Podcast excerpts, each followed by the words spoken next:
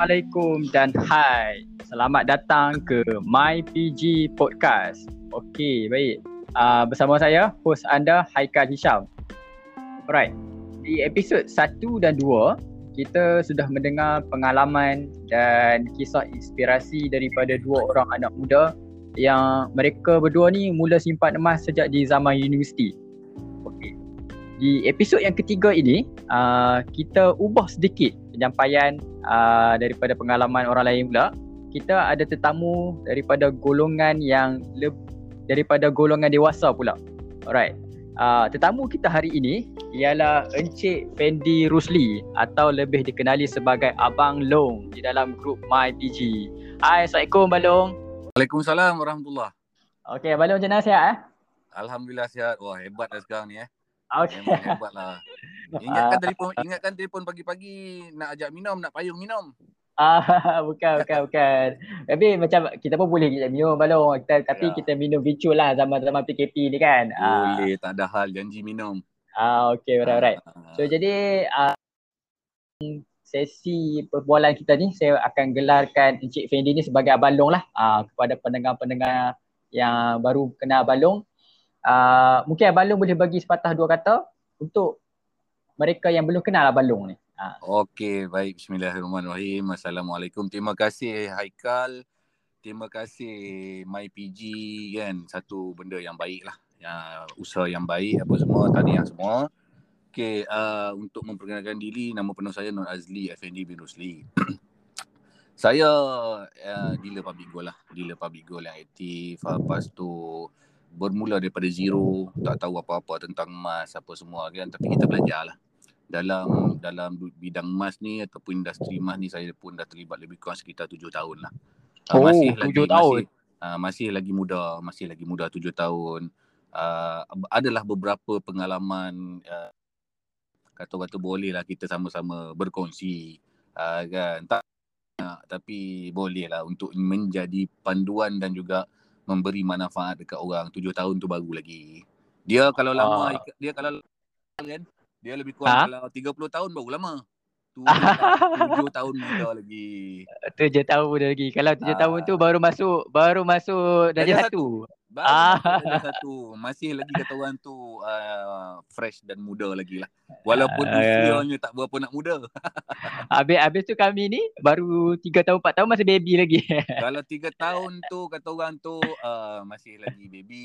Uh, jangan kata orang tu rasa dah tahu semua. Sebab dah lama. Ah. Dah tiga tahun dah, dah tahu semua. Tidak. Tak boleh, tak boleh. Orang, uh, even orang tahun 15 tahun pun masih lagi kata orang tu belajar. Masih lagi apply apa yang dia belajar. Lebih kurang macam tu lah. Ah betul betul. Sebab tu Mhm. kita wujudkan My PG Podcast ni Ya. sebagai untuk kita kumpul ah semua pengalaman-pengalaman individu ah yang mana yang pernah ada pengalaman dalam emas, dalam Ya, pelaburan betul, betul. emas kan. Betul supaya- betul. Ah kita dapat belajar daripada pengalaman-pengalaman orang lain. Ah, Baik, okey. itulah usaha Ah. yang itulah usaha yang sangat baik. Ah, ya, betul betul. betul. Ah, Sebab saya pun nak nak quote satu ah bu satu macam kata-kata hikmah yang dekat sekolah. Ah Ya. dekat dengan sekolah saya eh. Aha, Orang yang bijak dia akan belajar daripada kesalahan diri dia.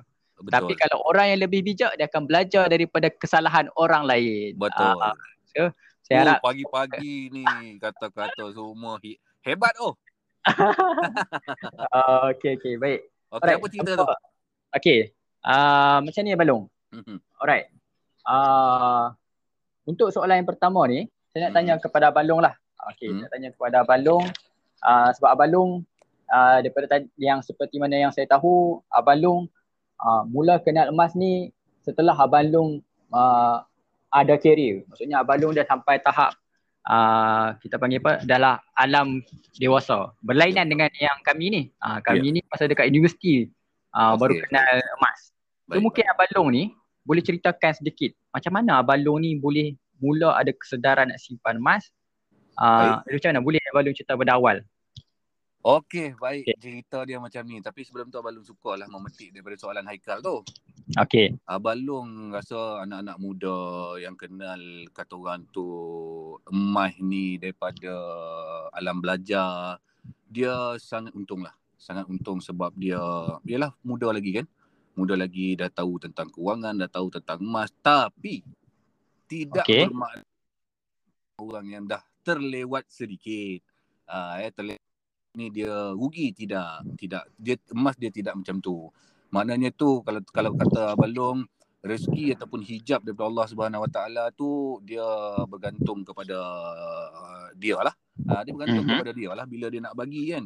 So kalau dia bagi hijab dia bukakan hijab tu daripada uh, usia muda um, dapat kelebihan awal lah. Itu je. Tapi tak bermakna umur sekitar 30-an, lewat 30-an, 40-an, 50-an tu uh, dah terlewat. Tak payah dah nak simpan emas. Tidak begitu. Uh, kan? So bergantung kepada rezeki Allah jugalah kan. Okay, Abang Long mulakan uh, cerita kita ni. Sebenarnya Abang Long bermula simpan emas ni dalam usia 35 tahun pada waktu tu lah. Sekarang ni Abang Long 45 tahun. Umur okay. 45 tahun. So boleh dianggap uh, antara yang matang lah ha, kan antara yang matang dan juga tak sesuai lah kalau orang orang nak panggil apa abang long lebih suka orang panggil abang long lah. Sesuai dengan umur lah lebih kita lebih akrab lebih muda kan. Lebih rasa akrab dan lebih muda tu. So okey uh, mulanya sebenarnya dari usia 35 tahun tu panjang kisahnya Haikal tapi boleh abang long summary kan uh, abang long ada satu penyakit kronik. Uh, untuk uh untuk pengalaman uh, untuk untuk apa pengetahuan Haikal abang long uh, seorang kontraktor kontraktor sebelum ni. Bekerja dulu bekerja kemudian ada income yang kata orang tu pada waktu tu ialah sekitar uh, awal tahun 2004 2005 kan sekitar 5000 mm-hmm. 6000 kira waktu tu besar lah waktu tu besar kemudian bekerja lepas bekerja dah ada pengalaman sikit buka company sendiri dan adalah projek-projek yang kita cuba dapatkan alhamdulillah rezeki Allah Taala tu maha luas dan dapat dapatlah projek. Bila dapat projek ni masalah kritikal lah balung bila projek tu dah dah dah berjalan, dah siap, dah dapat payment. Contohlah payment dia 30,000. Ha? Contoh okay. 30,000. Abang Long boleh esok ke dah tak sampai dalam sebulan habis 31,000. Habis 31,000 bukannya kita untuk gunakan untuk next project, tidak. Tapi digunakan untuk uh, yalah kita punya kita punya minat, kita punya apa semua kan sebab Abang Long ni main main main motor motor motor besar sikitlah dia bila ah. besar ni dia belanja kasar. Kayangan lah. Betul ah. kayangan lah. Dia bukan kayangan, dia bukan kayangan. Dia agak-agak poyo seperti kayangan. Poyo seperti kayangan kan. Uh, okay. Jadi bila bila tuntutan kehendak kehendak tu lebih besar daripada needs daripada keperluan, uh, yang itu yang dapat 30,000 habis 31,000, 35,000 tu. Jadi oh. ha, jadi jadi kita pun tak ada macam Balu sendiri pun membesar ataupun belajar tak ada belajar tentang ilmu keuangan. Kita hanya belajar cari duit. Ha, Abang Long memang hmm. belajar cari duit daripada muda lagi, daripada zaman sekolah, masuk universiti memang belajar cari duit lah. Sehinggalah bekerja memang kita cari duit lah kan. Tapi tapi Abang Long kesilapan Abang Long, Abang tak belajar macam mana nak selamatkan duit tu. Ya, Abang Long berjaya, berjaya lah antara orang yang berjaya lah dalam bidang mencari duit ni. Tapi Abang Long sangat gagal. Sangat gagal dalam bidang nak menyelamatkan duit tu daripada lekat. Tak tahu pergi mana. Dia cerita dia Haikal ya, kalau belum kira balik. Uh, kan? Kalau belum kira balik berapa banyak duit yang dah habis tak tahu entah pergi mana ni. Tujuh angka tu. Tujuh oh. angka. Tujuh angka. Jadi tujuh angka. Tujuh angka. Tak tahu pergi mana. Tak tahu pergi mana tujuh angka. Jadi bila tujuh angka, uh, kita tak, sampai kita takut nak buat calculation tu. Calculation Sepatut. tu. Sepatutnya sekarang dah panggil jutawan uh, ah, Abang Long. Sepatutnya, sepatutnya dah panggil jutawan. Uh, kan? Sepatutnya. Tu pasal lah orang termasuklah diri kita sendirilah kan. Nak kira ke mana duit kita tu pergi mengalir macam air ni tak tahu pergi mana ni. Dia takut. Dia takut. Sebab apa dia takut? Kalau dia nampak figure yang betul-betul, berapa yang dia dah perhabiskan tak tahu pergi mana ni, yang membazir ni, Allah Akbar tak tahu pergi mana. Jadi dekat situ solution dia, lah Allah Ta'ala tu uh, kata orang tu dia memberi dan pembuka jalan kan. So okay. cuma kita perlu mencari lah. Kita perlu mencari doa, usaha dan tawakal semua tu semua orang tahu. So kisahnya selepas Abalong uh, kahwin uh, pada usia 35 tahun pada waktu tu. Uh, kemudian adalah rezeki sikit uh, bawa orang tua pergi ke menunaikan umrah lah eh. Menunaikan umrah dan Abalong dah uh, tanamkan satu kata orang tu tekad dalam diri lah. Ini antara Abalong dengan dia saja. Lu nak ke hmm. sana ada satu ada satu benda uh, kata jelah kita pun satu benda yang besar lah. Tapi di sebalik itu ada satu benda yang Lu simpan dalam hati Lu tak ada cerita dengan siapa-siapa pun. Lu nak betul-betul berdoa di depan di depan uh, Baitullah ni yang mana uh, berilah penunjuk penunjuk jalan penunjuk jalan yang mana kita boleh jadi lebih baik uh, daripada sudut segi kewangan. Uh, sebab abang bukan yang abang long kesalkan tu bukan abang long tak ada income. Abang long ada income yang kata orang tu alhamdulillah lah. Alhamdulillah. Uh, tapi benda tu tak lekat. Benda tu tak lekat. So bila di di di doa lah abang long pun doa depan Kaabah tu. So berilah petunjuk jalan yang benar lah yang lurus supaya uh, ubati penyakit kronik yang sebelum ni kata orang tu hebat melanda diri lah. Dan hmm. Haikal nak tahu tak apa jadi lepas tu? Lepas balik okay. dari sana lah. Aku nak jauh. Tak jauh, tak jadi apa. Tak jadi apa. tak, tak jadi apa? Kita, tak jadi apa. Kita dah doa oh. ni, tak jadi apa. Sebulan tak jadi apa, dua bulan tak jadi apa, balik pun lara macam tu juga. kan duit habis oh, okay. sini okay. juga kan. Tapi Aha. nak jadikan kita ada satu hari tu, uh, ini mungkin petunjuk uh, bagi Abang Long lah. Uh, ini mungkin petunjuk waktu tu adalah Abang Long berhenti dekat satu madrasah ni. Uh, kan? So untuk untuk untuk tunai kewajipan, habis dia tunai kewajipan tu ada satu pamphlet Aikal. Ada satu pamphlet, pamphlet ni dia ah uh, pamphlet ni dia dia dia dia terbang di tiup angin. Ah dia letakkan oh. ah, dia letakkan kan dekat dekat macam madrasah surau kan ada satu Allahu akbar dia punya tembok tu kan, tembok ah, betul. masuk ah tembok nak masuk ke surau tu. Jadi banyak pamphlet atas tu macam-macam lah orang berniaga kan sekali terbang betul-betul tempat abang long duduk tu kemudian dah habis tu dia terbang pun dah nampak bersepah-sepah angin tiup abang long ambil lah ambil susun balik dan ambil lah sekeping tak tengok pun apa dia tengok pun apa dia pamphlet isi kandungan pamphlet tu lipat-lipat-lipat tu masuk dalam seluar balik rumah bila okay. balik ke rumah, ayolah biasalah orang kita pakai seluar kerja apa semua kan. So orang rumah nak basuh lah. Nak basuh dia check dulu mana tahu dia terselit duit ke apa ke dia nak rembat lah. uh, tapi uh, dia jumpa kertas lah. Dia jumpa kertas dia kat kertas apa ni. Waktu tu lah baru baca dan dia berkenaan dengan emas. Jadi bila dia berkenaan dengan emas, dia berlaku selepas hampir nak setahun lah. Nak setahun balung balik daripada umrah.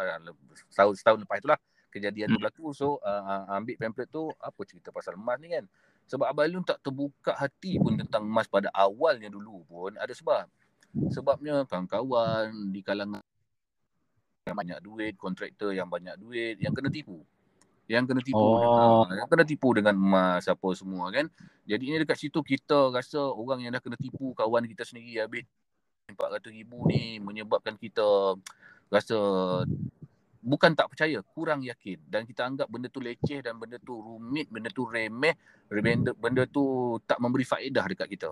Tetapi ini yang nak cerita yang membuka uh, detik pertama membuka hati tu. Bila pamphlet tu sampai dekat kita di waktu kita tengah ni eh, tengah menunaikan kewajipan kita. So abang Long baca di rumah dan dia membuka satu macam macam perasaan ingin tahu.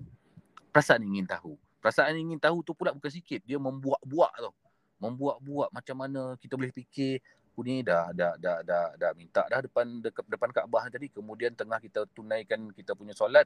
Lepas solat tu dia terbang sendiri dekat kita kan. Ad, mungkin ada satu something lah uh, perasaan. Dia sebenarnya bukannya nak tahu pasal emas tu Aikal. Uh, dia, hmm. dia dia dia nak tahu kenapa rentetan kejadian tu berlaku secara ya, kebetulan Ha, macam, kan? macam macam drama ah apa punya ha, macam drama macam drama macam drama. kan? Ha betul betul macam drama kan? Jadi hero dia dekat dalam tu aku lah. Betul betul, betul. kan? jadinya bila nak tahu sangat perasaan dia membuat-buat apa kesudahan kepada episod drama yang yang aku jadi hero ni jadi aku pun mula mengkaji. Eh balung pun mula mengkaji mengkaji mengkaji. Dan akhir sekali uh, tahulah tentang public goal apa semua kan? Kemudian adalah kita punya introducer kontak kita kita pun cek tengok dalam uh, social media Facebook macam-macam lah. Dulu kan kita nak tahu tentang emas ni apa semua dan uh, ada juga bertanya kan kepada kawan-kawan yang dah kena tipu ni. Uh, ada yang kata jangan ini semua ni tak betul ni. Nanti kau kena tipu apa semua kan. Tapi mm-hmm. uh, ending dia cerita yang pertama ni belum apa sekalipun bentuk yang kita nak buat kebaikan eh bentuk kebaikan yang kita nak buat dah tak kisah daripada sudut kewangan yang wajib hadir adalah ilmu. Ilmu hmm. tu sangat sangat penting. Sebab apa tau? Kalau kita tak ada ilmu, contohlah uh, uh, rentetan kejadian Abang Long tadi, Abang Long ambil tak buat, tak ada ilmu, kita sama macam apa yang kawan tu yang nak kena tipu tu. Dia kena tipu sebab dia pertamanya dia tak ada ilmu lah. dia tak ada ilmu. Dia, dia kena tipu. Uh, sebab itulah kita kena ada ilmu. Kalau dia ada ilmu, dia takkan kena tipu 300-400 ribu. Jadi pada waktu tu banyaklah baru baca buku, tengok dalam Facebook apa cerita pasal emas sehinggalah introducer kita ni pun uh, call suruh pergi seminar banyak kali lah call pergi seminar kan. Biasalah benda yang baik ni kita kita susah sikit nak pergi. Tapi kita kena ada anjakan paradigma, kena push diri tu. Kena push ah. Ha, kena push diri tu biarlah terpaksa tapi apa yang Abalung buat Abalung tahu. Diri Abalung Abalung seorang yang sangat degil. Abalung seorang yang yang kata orang tu uh, ambil banyak mudah perkara mudah. Macam ni lah kejadian dah berlaku kan tapi Abalung ada share dengan dengan dengan orang rumah lah. Benda ni pasal emas ni apa semua. Dan seminar yang pertama talk emas yang pertama kelas pertama pergi atas paksaan orang rumah. Oh. Ada ayat puaka dia Ah, itulah itu hari sembang kau-kau cerita pasal emas nampak pamphlet lah apa ni ada seminar tak nak pergi. Memang empat lima kali tu kita malas nak pergi. Baik pergi lepak tengok TV, baik kita pergi lepak main motor, baik huha-huha dengan kawan-kawan ni, dah umur-umur dah macam ni nak pergi kelas, tapi orang rumah paksa. Sebab kita oh. sharing kita kepada dia. Ah, kita okay. kita kongsi perkongsian kepada dia dan dia nampak masa kita berkongsi tu kita bersemangat. Masa kita cerita tu kita bersemangat. Lepas tu biasalah. Dia semangat-semangat tai ayam lah. Ah, tapi bila kena cabar dengan orang rumah ni kita pergi lah. Ah, waktu pergi itulah kita belajar ilmu. Tapi cerita Abalung ni, uh, Abalung tak simpan emas pada pada mula-mula pergi seminar tu Abalung banyak buat kajian lah. Buat kajian oh. supaya tak kena oh. tipu kan. Selepas betul-betul yakin bahawa Abalung all out. Itu je. All out. Ha, okay. Dan itulah satu keyakinan Abalung yang mana hidayah Allah Ta'ala. Eh, petunjuk Allah Ta'ala hadir pada waktu Abalung bermula. Itulah dia. Baik, baik, baik. Ha, Saya tertarik okay. tadi macam Abalung uh, kerap mengkaji ya. Sebab ya, daripada betul. cerita sumber yang saya dengar, mm-hmm. Abang ni beli emas fizikal 1 gram public gold hmm. kemudian balon potong emas tu. Oh, boleh. Mungkin okay. balon boleh ceritakan benda ni. Okay. Cerita sebab cerita ni saya pun dengar daripada mulut orang lain. Oh, ya. Jadi boleh tak confirmkan uh, dan pendengar-pendengar nak macam Uish, beli emas lepas tu potong pula kan. Ha, mungkin Abang boleh testify kan uh, okay. cerita ni. Maknanya cerita tu kalau dah dengar daripada mulut orang lain tu maknanya cerita tu dalam istilah sekarang ni viral lah. Ah betul betul. betul. Okay, cerita cerita tu memang banyak orang orang orang guna pakai lah. Orang guna pakai supaya kata orang tu in, uh, memberi manfaat dan inspirasi ke orang lah. Dan benda tu abang potong pada waktu tu bukannya nak beri inspirasi ke orang. Aku ni inspirasi dan keyakinan kepada diri aku sendiri. Orang aku tak oh. peduli. Uh, kan? Okey, dia sebenarnya cerita betul dia bukan bukan setakat satu gram. Balung pernah potong 10 gram dan yang paling oh. besar balung potong 20 gram lah. Besar lah. Okey, cerita dia pada dah yakin dah attend kelas eh. Dah attend kelas, dah mengkaji, dah baca buku, macam-macam buku. Baca pasal emas ni apa semua kan. So, uh, kita belilah. Start mula beli satu gram lah. Start beli satu gram dan dah dapat emas tu kita pun tengok lah oh ini dia emas ya gold bar gold bar dalam bentuk kad tu so ah. uh, tu jadi jadi adakah dia memberi kepuasan bagi abalung ni abalung tak sama macam orang lain lah dia kadang-kadang orang lain yang dah ni ni walaupun kita dah ada knowledge pada waktu tu ada knowledge sedikit lah sebab kita banyak mengkaji kan tapi betul okay. ke emas yang di tangan ni aku beli pada waktu tu harga sekitar RM150 tak silap sekeping uh, Oh, satu gram balung RM150? RM150. Oh. Okay. Nah, pada okay, waktu okay. itulah. Pada waktu itulah.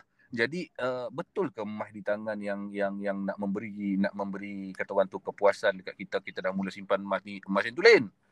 Jadi okay. bila kita bila kita sanksi bila kita rasa tak yakin jadi kita cara tak ada lain kita kena potong lah.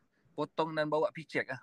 Uh, nak check emas ni senang ya pergilah ke Arhanu ataupun pajak gadai mana-mana uh, kan pergi banyak kedai mana-mana uh, potong dia akan buatlah test uh, dengan apa ni bakar lah acid lah lepas tu uh, ujian ketumpatan macam-macam density lah ada mesin lah itu kepakaran orang-orang yang nak nak check ketulinan emas lah kan so bila hmm. kita dah potong kita dah yakin alhamdulillah benda tu emas tulen kita membeli emas yang tulen maknanya dekat situ Abalung mengeluarkan duit RM150 pada waktu tu untuk membeli satu gram emas yang betul-betul tulen baru hmm. kita puas hati. Bukan nak kata oh. kita tak ada Oh. knowledge, kita dah banyak buat kajian, kita dah banyak ni apa semua, nak betul-betul emas kat tangan tu kita tak simpan barang barang barang celup. Barang kata orang tu cat ayam. Kita nak Ah. betul-betul ori. Ha, made in Malaysia, not made in la- tempat-tempat lain. Lebih kurang macam tu lah. Uh, So selepas tu, okay, selepas tu uh, bila dah ada satu gram tu dah mula yakin eh. Kemudian ada rezeki sikit, kita beli besar sikit, beli 10 gram. Dapat 10 gram tu, betul ke 10 gram ni uh, main tulen? Mungkin 1 gram je je tulen. Betul tak? Oh, 1 gram betul. je tulen.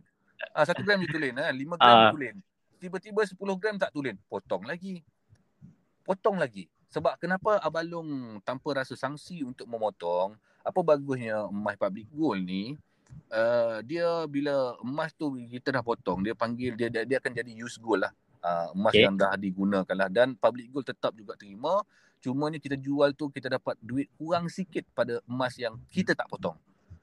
Walaupun Jadi- kurang sikit tapi masih masih lagi tinggi lah banding Masih dengan lagi tinggi. Dia ah. dia dia dia cuma ta- tambah 1-2% je. 1-2% dia kurang dia daripada 1-2% yang kita kurang tu yang kita kurang dapat kalau kita jual balik dengan dengan cara kita nak betul-betul memberi keyakinan diri 1-2% untuk membeli keyakinan diri bagi Abang Long lah eh. Orang lain Abang Long tak tahu. 1-2% kita rugi untuk membeli keyakinan diri itu adalah tindakan yang bijak.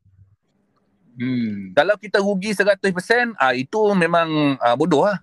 Ha, kan? itu betul, betul. memang ha, kan 1-2% je. Jadi kita puas hati. Lepas tu dah 10 gram dah potong, abang long try pula 20 gram dan semua sekali alhamdulillah yakin, betul-betul dah yakin apa semua. Lepas tu adalah lagi abang long check dengan beberapa institusi institusi ya bank negara tentang public gold, tentang emas dia. Kemudian abang long banyak juga kawan-kawan yang main dalam pasukan PDRM eh. So uh, jenayah komersial dan ya mm, positif uh, benda yang positif yang Balung dapat Pia, biasalah ada yang orang yang kena tipu tu keep eh. Yang kena tipu 300 400 ribu kawan-kawan tu keep mengatakan benda tu tak betul lah. Tapi yang tak betul tu bagi Abalong sebenarnya bukan emas itu. Emas itu hanyalah alat. Yang tak betul ni sebab dia tak berilmu. Sebab tu yang Abalong Hmm. penting yang mula-mula tu tadi uh, ilmu tu sangat penting. Kalau nak nak nak nak uh, simpan duit dalam ASB ataupun nak buat loan ASB kena ada ilmu ASB kalau nak main property ataupun hartanah hampilah cari uh, ilmu dulu. Jangan jangan teredam duit dulu. Rugi 100 200 ringgit tak apa. Itu yuran kepandaian bukan yuran yuran kebodohan. Sekarang 100 200 ringgit tak ada halnya. Dan satu lagi yang apa bagusnya pada zaman tu lah Okay. kelas per ber kelas dia per je percuma, Percuma. ha, Ha. percuma Hari ni pun percuma juga Abang Long. Ah, Setiap ha- yes, setiap malam bila- ada FB live. Ah, betul semua percuma jadi bila benda percuma ni itulah yang orang kata orang tu benda free kan benda free orang tak berapa nak hargai lah uh, kan tak nak hargai tak nak cuma kita hanya push diri bagi pengorbanan kita hanya bagi masa bagi bagi masa untuk ilmu tu sendiri dan dan dan insyaallah kita akan nampak lah uh, betul betul. itulah Saya memang- permulaan. Saya memang setuju banyak ah dengan Abang Long ah, kata-kata dia sebab di public goal ni walaupun ah, public goal ni secara asasnya adalah satu syarikat yang jual beli emas. betul. Tapi public goal ni dia seolah-olah jadi macam pusat tuition. Ah, betul betul tuition betul, untuk orang belajar kewangan, untuk Betul. orang belajar pengurusan kewangan betul. uh, dan dia pusat dia tuition dia dia satu lagi Haikal betul lah Abang Lu pun setuju dengan Ah. apa yang Haikal cakap tu dia satu lagi environment dia kat situ Ah betul. Okay, environment ni Abang Long berada di environment yang uh, persekitaran yang tak sihat daripada sudut kewangan lama tau. Sebab pada usia pada tu yalah dah dah dah dah matang lah kan. So di environment uh, awal 20-an lepas grad belajar universiti apa semua di environment yang perhabis duit ni terlalu lama. Jadi bila kita masuk dalam satu environment macam contoh public goal yang lebih baik daripada sudut bukan kita jangan hanya nampak emas tak dia dia dia daripada sudut penambahbaikan kehidupan especially dalam pengurusan kewangan ha, kan sebab emas ni duit ha, bila emas ni duit dia termasuk dalam dalam kewangan jadi dekat situ Hmm. environment yang positif tu dia perubahan lah perubahan diri ya perubahan diri banyak kelas-kelas percuma lepas tu environment tu dia menyebabkan kita yang dah kata orang tu lama terperap dalam dunia yang yang tak berapa nak betul ni bukanlah jahat eh daripada sudut kata orang tu habis duit lah apalah bla bla bla ni uh, ke arah yang lebih baik lah. Sampai bila Balung nak hidup macam tu Aikal? Kalau Balung Betul. terus uh, kalau Balung teruskan dengan kehidupan dulu, simpanan tak ada, anak makin lama makin besar. Anak mak, nak masuk universiti, uh, nak belajar, nak kahwin. So kita masih lagi uh, kedudukan kewangan yang tak tak stabil lah. Uh, itu yang Balung fikir banyak lah pada waktu tu.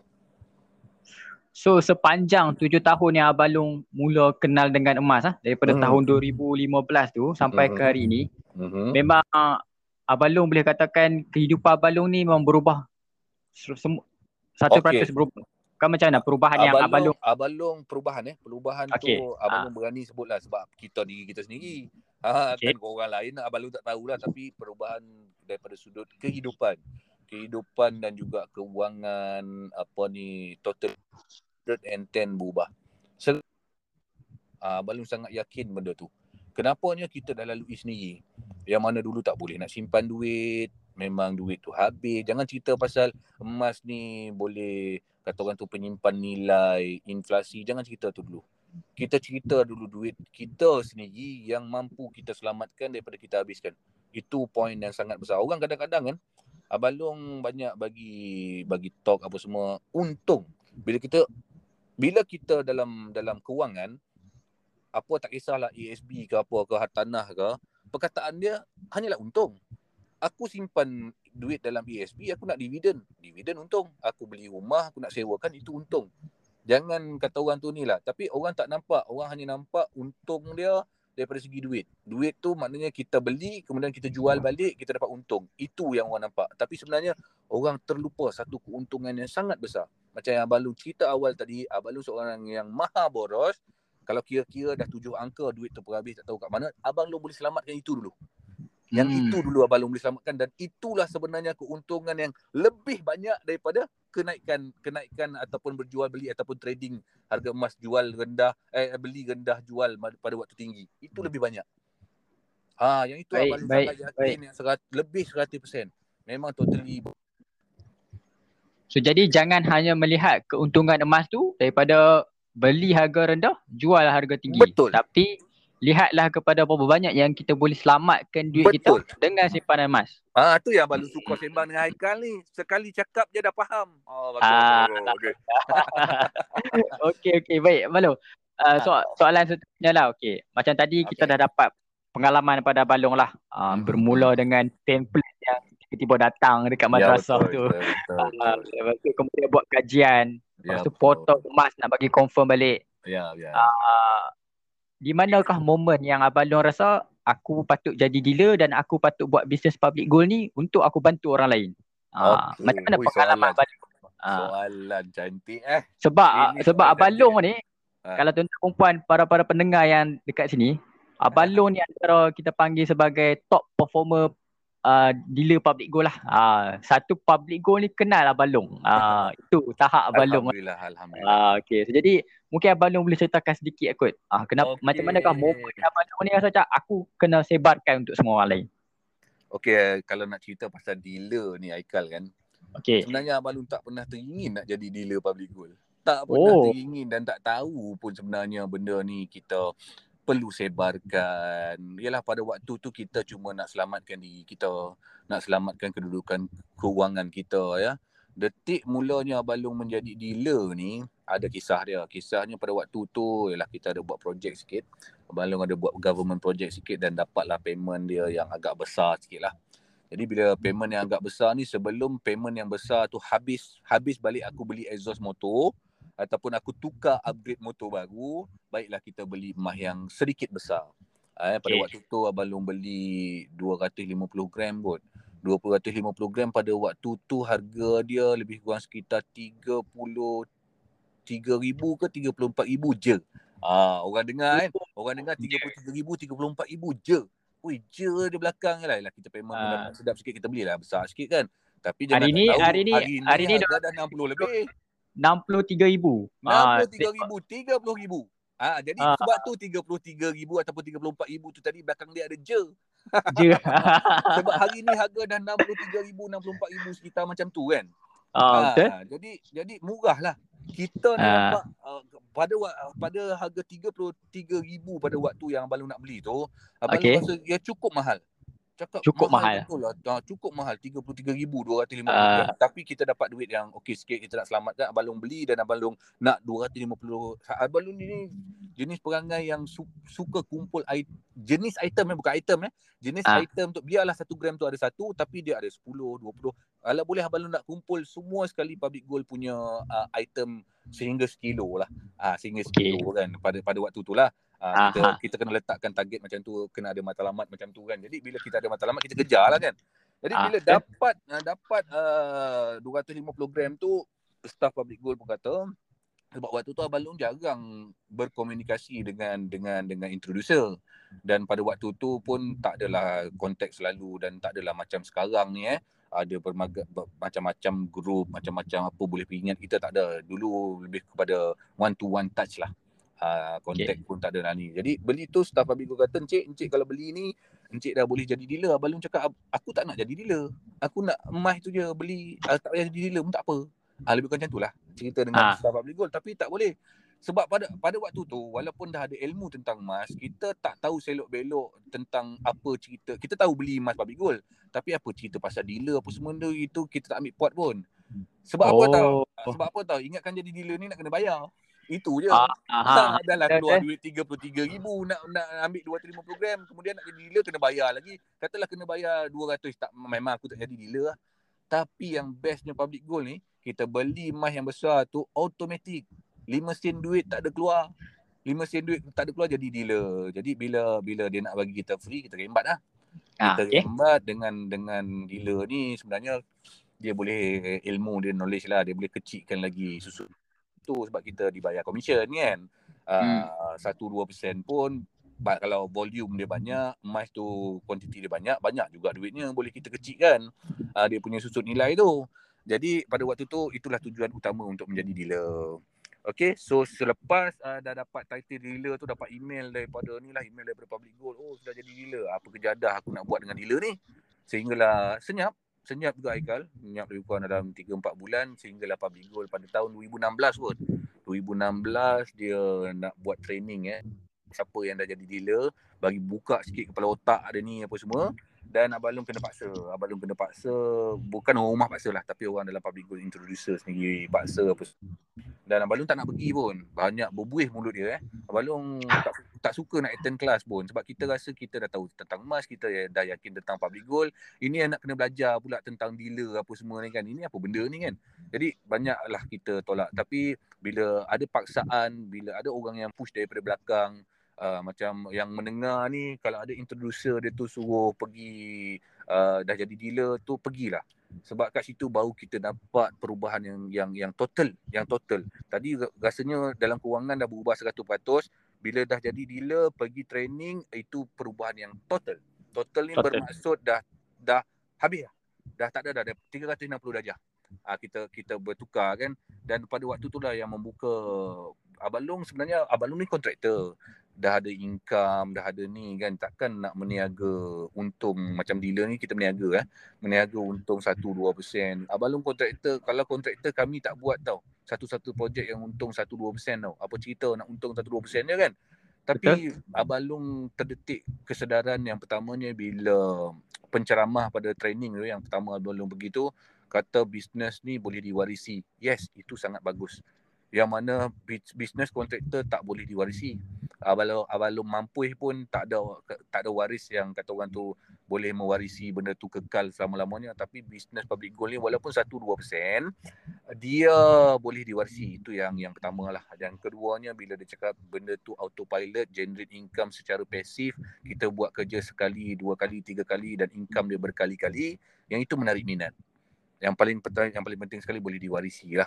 Ha, kan? So bila menarik minat tu long kena belajar lagi eh. Kita dah belajar tentang emas kita dah yakin tentang public gold kena belajar ilmu bisnes emas. So bila kena belajar ilmu bisnes emas ni kena belajar betul-betul ya. Abang long ni uh, memang seorang yang degil tapi bila abang long dah tahu abang long degil pula nak tahu lebih. Oh, okay. dia abang long memang macam tu. Uh, alamak malas lah malas lah. Tapi once bila dah masuk dalam satu-satu benda yang kena paksa uh, tak payah orang tu paksa dah. Aku sendiri akan paksa diri aku sehingga aku boleh memaksa orang lain untuk, untuk attend benda tu kan. Ha, jadi itulah detik mula pertama mulanya Abalong uh, berkecimpung dalam industri emas dan alhamdulillah uh, pada waktu tu Haikal balik daripada training yang pertama tu cubalah eh cuba kita pun dah belajar dekat training takkan kita nak kaya seorang-seorang dengan emas eh kita kena share benda yang baik ni kepada orang Abalong banyak share kepada inner circle dulu keluarga dulu lah uh, sebab kita nak cerita dengan orang pasal lain. Orang cakap apa pula? Test dulu dengan keluarga sendiri. Dan dekat situ abang Long dapat feedback. Bukan nak kata abang Long ni orang yang dipercayai sangat dipercayai dalam dalam keluarga tidak. Tapi bila oh, sebab sebab isu dia dekat sini abang Long tak pernah cerita pun apa-apa produk keuangan ataupun produk-produk lain ubat kuat ke uh, penapis air ke dekat family. Tidak tapi tapi okay. bila dengan emas ni terdetik hati untuk berkongsi dengan pak cik dengan adik beradik dengan mak cik dan dan dia orang simply kata orang tu keluarkan duit beli emas. Dia sebenarnya bukannya percayakan public gold, tidak. Dia bukan percayakan emas, tidak. Tapi dia percayakan kita. Dia percayakan hmm. kita. Betul tak Aikal? Sebab Betul. Mungkin mungkin ahli pada pandangan ahli keluarga Balong ni, sebelum ni dia nampak mungkin lah macam kisah Balong tadi pun Balong cerita pengalaman Balong betul, uh, betul, betul. yang boros semua tapi betul, betul. dia emas perubahan tu total Betul. daripada segi Abalong. Dan betul. bila Abalong cerita pada orang lain pun dia akan lebih mudah yes. lah. Yes, ah. betul. Okay, so so daripada detik tu family dah eh. Family dah mula ni dah dah ramai daripada family. Ingat lebih lebih 50 orang kot. Pada waktu sebulan dua yang pertama tu 50 orang. Jadi benda tu kita rasa satu anjakan yang Oi, aku boleh berjaya bantu adik aku. Aku berjaya bantu pak cik aku. Aku berjaya bantu mak cik aku. Eh, berjaya bantu mak ayah aku kan. Simpan mah kan. Jadi dekat hmm. situ daripada family dia mula meluas kepada kawan-kawan. Ah eh sebab Abalong ni dalam komuniti yang yang tak adalah kata besar sangat dan tak adalah kecil sangat orang main motor dalam Malaysia ni ramai dan okay. dan dan bila dan bila aktiviti permotoran ni berlaku kemudian kita ada dalam satu komuniti kita boleh share lah. Kita boleh share apa benda yang kita buat kemudian ada Facebook kan dia kita pun post dalam Facebook apa semua. Jadi orang ramai bertanya bila dalam komuniti ni? So bila orang bertanya tu dekat situlah bermulanya detik abalong take serious. Bukan sebab duit Aikal. Sebab kalau sebab duit Abalong rasa better Abalong terus menjadi kontraktor sehingga matilah. Ha kan.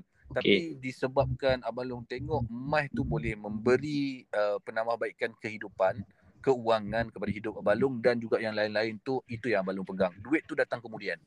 Sehingga kan, ha, ini lah eh, cerita pasal dealer ni, ini kira poin yang terakhir ni. Yang mana sehingga kan pada waktu sekarang ni ialah zaman-zaman pandemik ni kan, kerja kontrak pun tak banyak, projek tender pun tak banyak, lepas tu saingan kuat, kerajaan pun dah keluar duit banyak uh, sebab tu tender tak banyak. Uh, business contractor tu dia tak uh, tak tak mati tapi dia very slow. Very okay. slow dan usaha sekitar 6 7 tahun uh, sekarang ni income secara pasif uh, tu dapat daripada public gold tu alhamdulillah boleh cover hidup uh, hidup kita yang mana tidaklah sama kata orang tu besarnya dengan buat kerja kontraktor.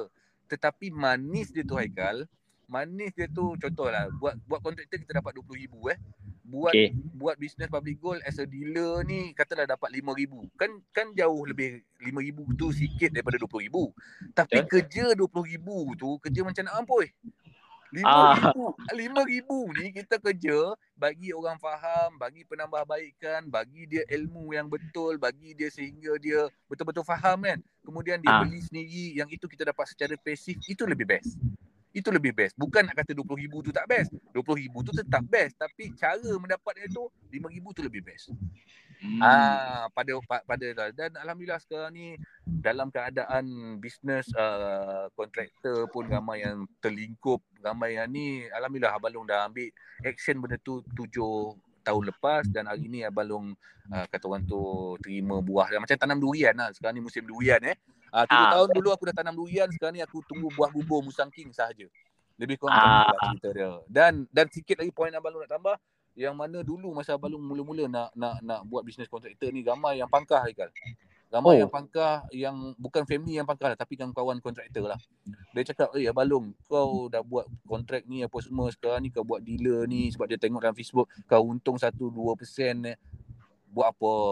Kan buat apa benda ni buat penat dia apa semua kan. Ramai yang bangkah lah tak setuju lah. Tapi apa yang berlaku selepas tujuh tahun dep, waktu depa cakap tu depa okay. dalam keadaan yang yang stabil. Uh, projek banyak. Kontraktor uh, eh, projek banyak duit banyak apa semua kan. Uh, job sana sini kan. Sekarang ni job dah tak ada. Berapa ramai kawan-kawan Abalung terpaksa jual kereta, jual rumah untuk cover hidup projek dah tak ada sekarang, hutang ada lagi. Uh, kan? Tapi tu Abalung cakap sangat bersyukur dengan rezeki Allah Taala. Yang paling utama sekali rezeki dibukakan hijab yang pertama tadi. Rezeki okay. lepas tu rezeki untuk m- m- m- ada jati diri sedikit lah untuk push diri ni untuk berubah. Itu pun kurniaan Allah Taala dan rezeki yang Abalung ada sekarang ni lah. Jadi kalau siapa-siapa yang uh, siapa-siapa yang jadi dealer tu hmm, go. Buat buat buat. Kena pi training. Introducer suruh pi training. Pi training sebab apa introducer yang bagusnya introducer ataupun master dealer master dealer dalam public goal ni dia kata tu dia nak orang tu lebih berjaya pada diri dia sendiri.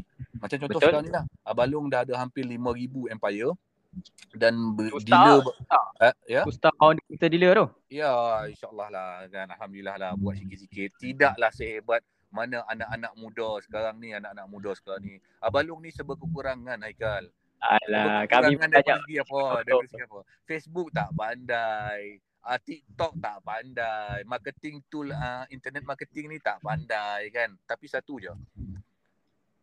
Benda yang kita tak pandai kita boleh pergi belajar. Kita okay. boleh belajar kan. Jadi benda yang kita pandai benda yang kelebihan tu kita gunakan tanpa kita uh, kata orang tu lupakan ataupun kita tak pergi belajar benda-benda yang kita tak tahu belajar. Uh, dia sikit-sikit lama-lama nanti okey lah kan? So itu itu cerita sikit pasal pasal dealer lah. Dan alhamdulillah hari ni Abalong antara bukan nak kata ini bukan nak nak nak uh, uh, masuk bakul eh. Bukan nak masuk bakul angkat sendiri ya sebab Abalong ni banyak buat talk. Kisah-kisah pengalaman sebab orang orang nak dengar kita punya pengalaman kita sendiri. Jadi bila kita ceritakan pengalaman kita tu seikhlas hati. Ah itu kena faham tu Haikal eh. Ada okay. orang cerita dia cerita pengalaman dia tapi dia cerita tak habis. Ah bila dia cerita tak habis tu maknanya tak uh, sepenuh jiwa dan raga lah. Tapi Abalung ni macam Abalung cakap tadi, Abalung nak mulakan tu memang sangat uh, susah. Ah, macam ni punya sesi ni kan. Nak Aha. sangat susah tapi dah mula aku tak tahu ni sampai subuh bagi besok boleh cerita ni. Oh, sampai sekarang pun dah 40 42 minit ni. 42 minit. Ah tengok. Ha kan. So itulah abang lu nasihatkan siapa yang dah jadi dealer tu uh, muhasabah diri kalau nak kan kata orang tu income yang boleh diwarisi ataupun walaupun kecil tapi tak apa. Kita kita punya fokus yang pertama, tujuan kita yang pertama kita nak memberi penambahbaikan kepada orang Baik. supaya supaya kita dapat pahala daripada dia lah. Ha, betul. Okay. Saya saya tertarik uh, tadi macam Abalung kisah Abalung dengan kawan Abalung yang macam uh, condemn Abalung masa mula-mula buat bisnes kan.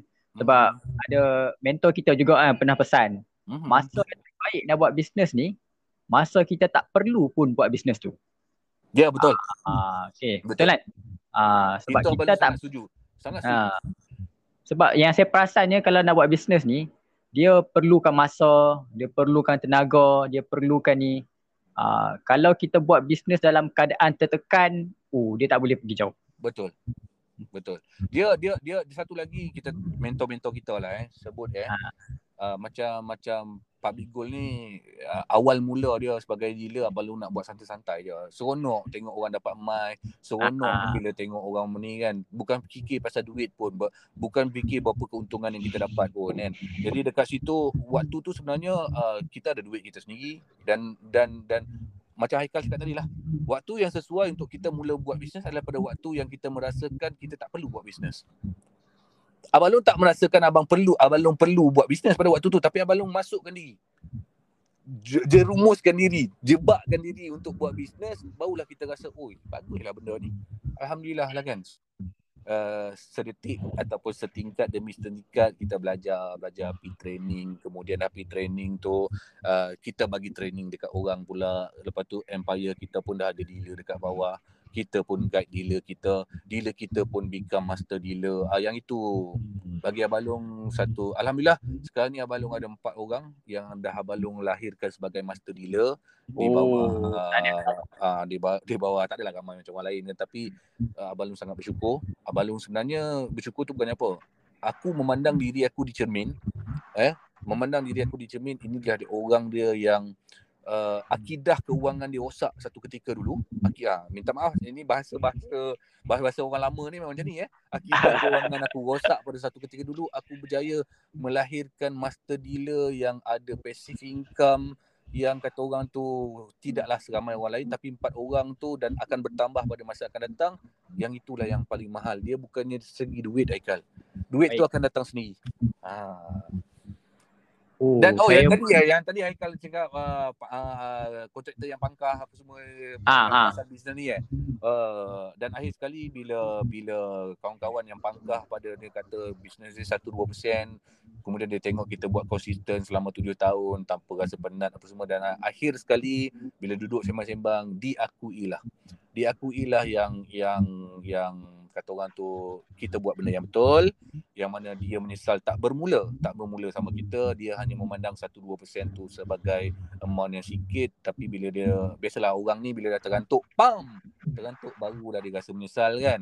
So ah, dekat situ abalung tak adalah nak salahkan dia orang tapi sebenarnya abalung perlu dengan kawan-kawan ni sebab abalung ni anggap uh, uh, cakap-cakap biawak eh. Ataupun cakap-cakap langau ni tujuh tahun dulu ni eh sebagai satu cabaran yang aku perlu buktikan. Aku perlu proofkan dengan dia orang tindakan yang aku buat ni ilmu yang aku dapat dan aku apply ni betul. Uh, bukan abalung tak ada ajak dia orang berbuih mulut Aikal berbuih pada waktu tu dah kena pangkah. Bukan sekali kena pangkah tahulah duduk-duduk dengan kawan lepak kedai kopi kan. Ah, betul betul. Semua kena bahan kita balik kena bahan kan. Jadi kita mal sampai kita malas nak cerita tapi bila dah dah dalam keadaan situasi yang sekarang ni dia orang sendiri yang datang mencari abalong okay, macam mana eh, nak mula simpan emas apa semua uh, so waktu tu aku pulangkan paku buah keras lah Aku akan pulangkan paku buah keras. Eh, tujuh tahun dulu aku kena tiau kau-kau tau. Ah, sekarang ni time untuk aku tiau dia orang balik. Tapi bukanlah berdendam. Cumanya kata orang tu. Itulah macam Abang cakap tadi. Rezeki Allah Ta'ala tu. Itulah yang paling mahal yang Abang Long perlu sujud cukup. Perlu sujud oh, cukup. Ha, baik, rezeki baik, ilmu baik. tu. Rezeki ilmu. Bukan rezeki emas tu. Rezeki ilmu tu. Cerita Abang Long ni patutnya hmm. kena pergi kat pengarah filem ni buat drama. ha. Uh, kalau pengarah filem jangan jangan jangan hantar dekat ni eh. Jangan hantar dekat Kampung Pisang punya director. Ah, macam uh, director tu dia cerita dia cerita cerita lawak ah kan dalam lawak. Biarlah, dalam lawak tu biarlah kita cerita yang memberi inspirasi dan manfaat uh, lain. Ya. Ya ada apa lagi kan?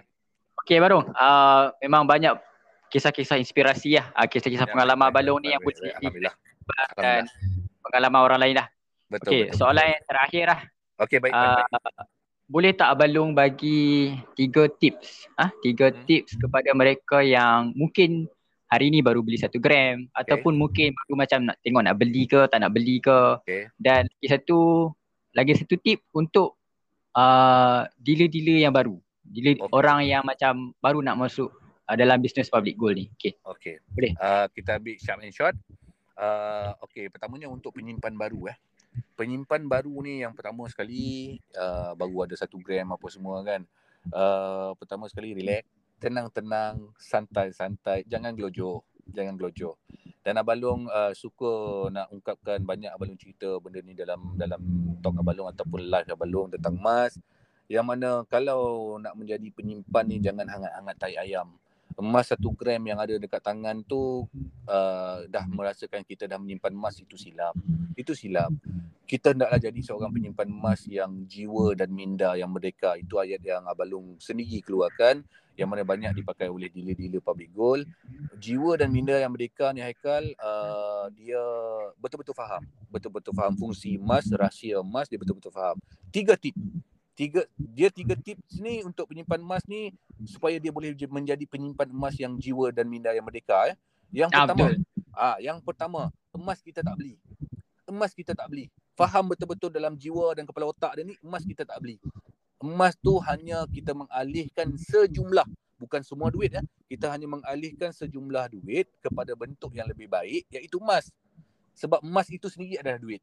Cuma kita mengalihkan tu ayat bahasa buku Dewan Bahasa dan Puaka. kan? Tapi okay, okay. ayat pendek dia takkanlah nanti orang rumah nak cakap, "Oi bang, eh, eh, eh nak pergi mana tu? Aku nak pergi mengalihkan sejumlah duit kepada bentuk yang lebih baik iaitu emas. Emas itu sendiri adalah duit." Itu jawapan poyo namanya. Jadi short form dia beli ya. Kita boleh Okay. sebut beli. Kita boleh sebut beli emas tapi jiwa dan raga kita faham aku tak beli pun aku cuma alihkan, aku cuma convert. Itu yang pertama. Sebab kita beli emas duit tak habis sebab emas tu sendiri duit. Itu yang pertama. Tips yang kedua. Harga emas turun, harga emas naik kita senyum dah. Senyum dah. Senyum dah. Kenapa kita perlu senyum? Harga emas turun. Kita senyum kita boleh beli emas dengan harga diskaun dengan gram yang sama. Contoh 1 gram uh, 200 Kemudian harga turun 230. Kita beli kita dapat tak 1 gram dua, uh, satu dapat 1 gram tapi dengan harga diskaun RM20.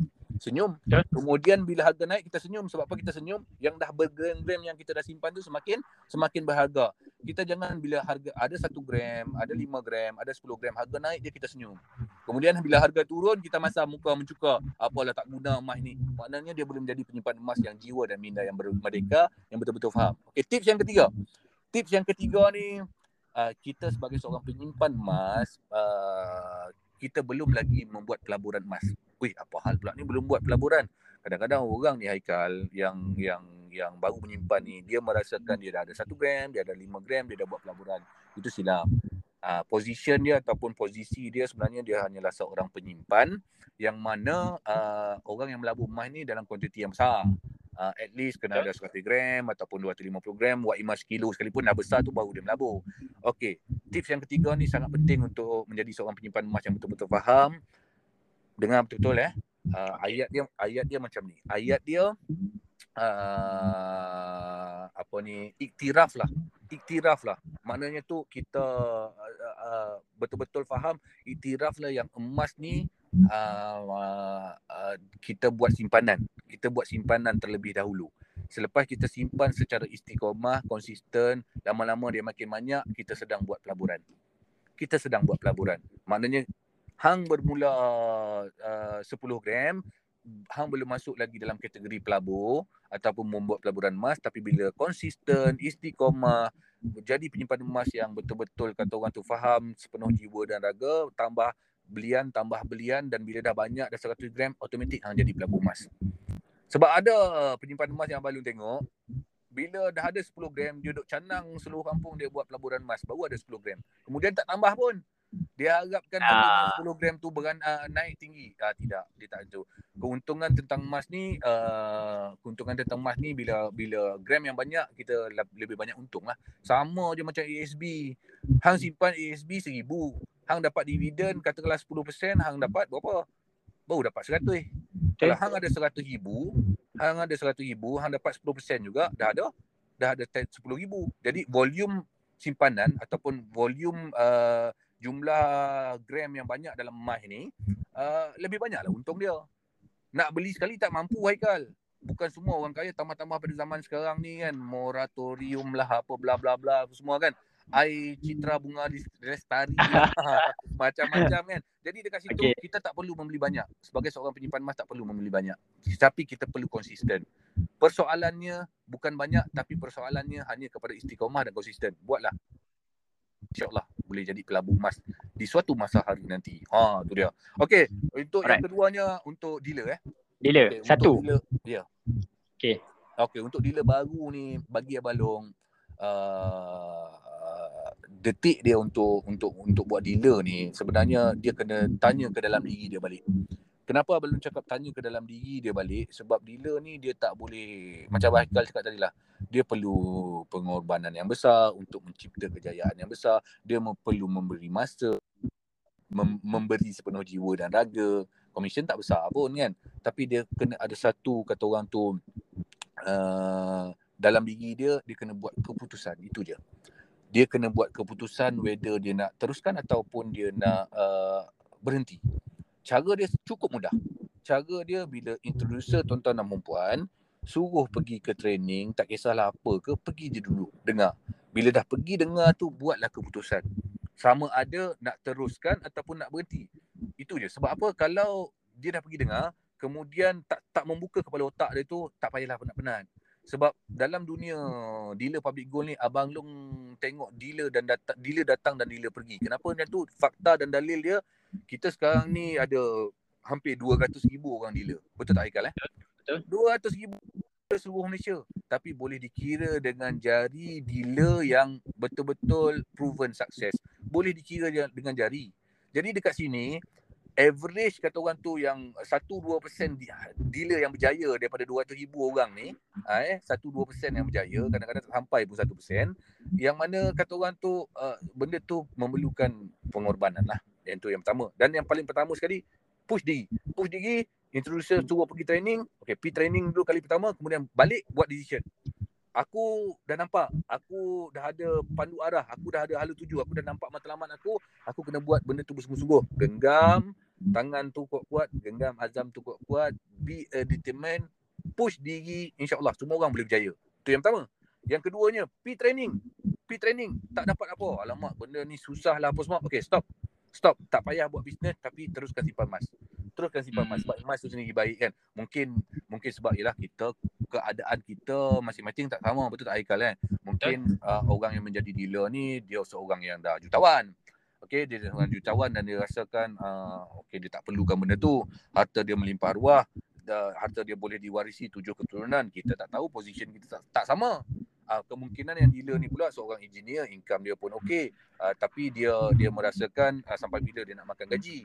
Uh, sampai bila dia nak ni. So dia nampak benda ni peluang uh, dia carry on lah. Tapi first untuk dealer public gold ini dengar betul-betul pilih jumpa Sifu, pilih jumpa mentor, cara nak jumpa dia, banyak training sekarang ni, pilih dulu dengar. Dengar dulu, lepas tu baru buat decision.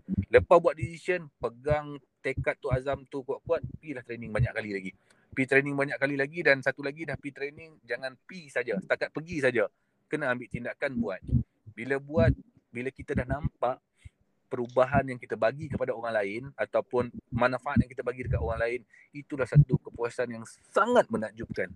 Sangat menakjubkan. Yang yang yang yang yang yang kita rasa Allahu akbar. Bila tengok balik diri depan diri depan cermin eh aku ni aku ni berjaya bantu orang ni weh. Hmm, bantu orang lebih baik ni weh. Ah uh, kan? Kita kita kita rasa kita keyakinan diri kita tu makin lama makin bertambah lah. Sebab seorang yang kita berjaya memberi penambahbaikan tu itulah satu pengalaman.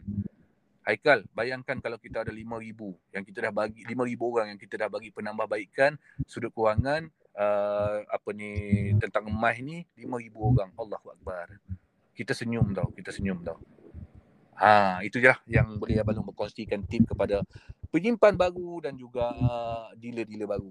Uh, Oi, baik Abang. Sedar tak sedar kita dekat sejam dah ni ya. itu yang aku cakap tu. Hang dalam call aku, hang nak bagi aku masa 30 minit. Weh. Tak boleh lah. Ya, ini baru first episode tau kalau nak cerita kan sejam ya aku boleh ada 24 episod sehari kita cerita. Okey itu kita cerita lain okay, kan. Banyak okay, nanti kan uh, kan. Uh, so, uh, nanti orang bosan pula kan. So, Pada masa yang sama saya pun nak berterima kasih lah kepada pendengar-pendengar di MyPG Podcast ah yang dengar colote Abang Long dengan saya ni sampai ke akhir akhir podcast lah. Ya, Okey Abang Long, uh, terima kasih nanti, banyak sekali lagi uh, kita ucap. Nanti sudi-sudilah menjemput lagi. Ah dan, boleh boleh dan, boleh. Oh, uh, bagilah ruang dan peluang dekat orang-orang lain punya pengalaman pun hebat-hebat juga kan kita punya pengalaman ni tak adalah hebat mana pun. Tapi insyaAllah bolehlah memberi sedikit inspirasi kepada semua. Dan Abang Long berdoa kepada Allah Ta'ala. Uh, semoga apa yang kita usahakan ni memberi banyak manfaat uh, dan dan bukan manfaat kepada kepada orang yang mendengar itu sendiri dan manfaat untuk diri kita lah. Kalau tak pun manfaat tu daripada sudut duit uh, tapi manfaat kita di kemudian hari lah di alam yang lain lah. Baik baik baik. Amin amin amin. Ya. Okey baik Balong. Ah sama-sama. Saya pun terima kasih banyak Balong lah. Baik okay. baik baik baik. Jumpa lagi. Nanti belanja Starbucks ha. Nanti belanja okay. Starbucks ha. Okey baik baik baik baik. Okey baik Ekal. Assalamualaikum. Okay, baik. Assalamualaikum warahmatullahi wabarakatuh.